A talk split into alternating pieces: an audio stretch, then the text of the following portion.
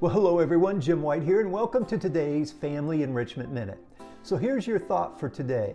Your curiosity is a gift to others, especially your children. Now, why is that? Well, that's because we all want to feel like we've been seen for who we really are, or that we've been heard. In short, we want to feel like other people get us, right? And this is accomplished when another person, another caring and compassionate person asks us great questions, but then they also provide a safe place for us to answer these questions. So here's my challenge for you today. I want you to engage in at least one conversation where your goal is to learn something new about the other person. Dig a little deeper, ask some open-ended questions like, you know, what were you feeling when that happened or how did you figure that out in that moment? Just in short, be curious. Until next time, remember choosing a loving perspective changes everything.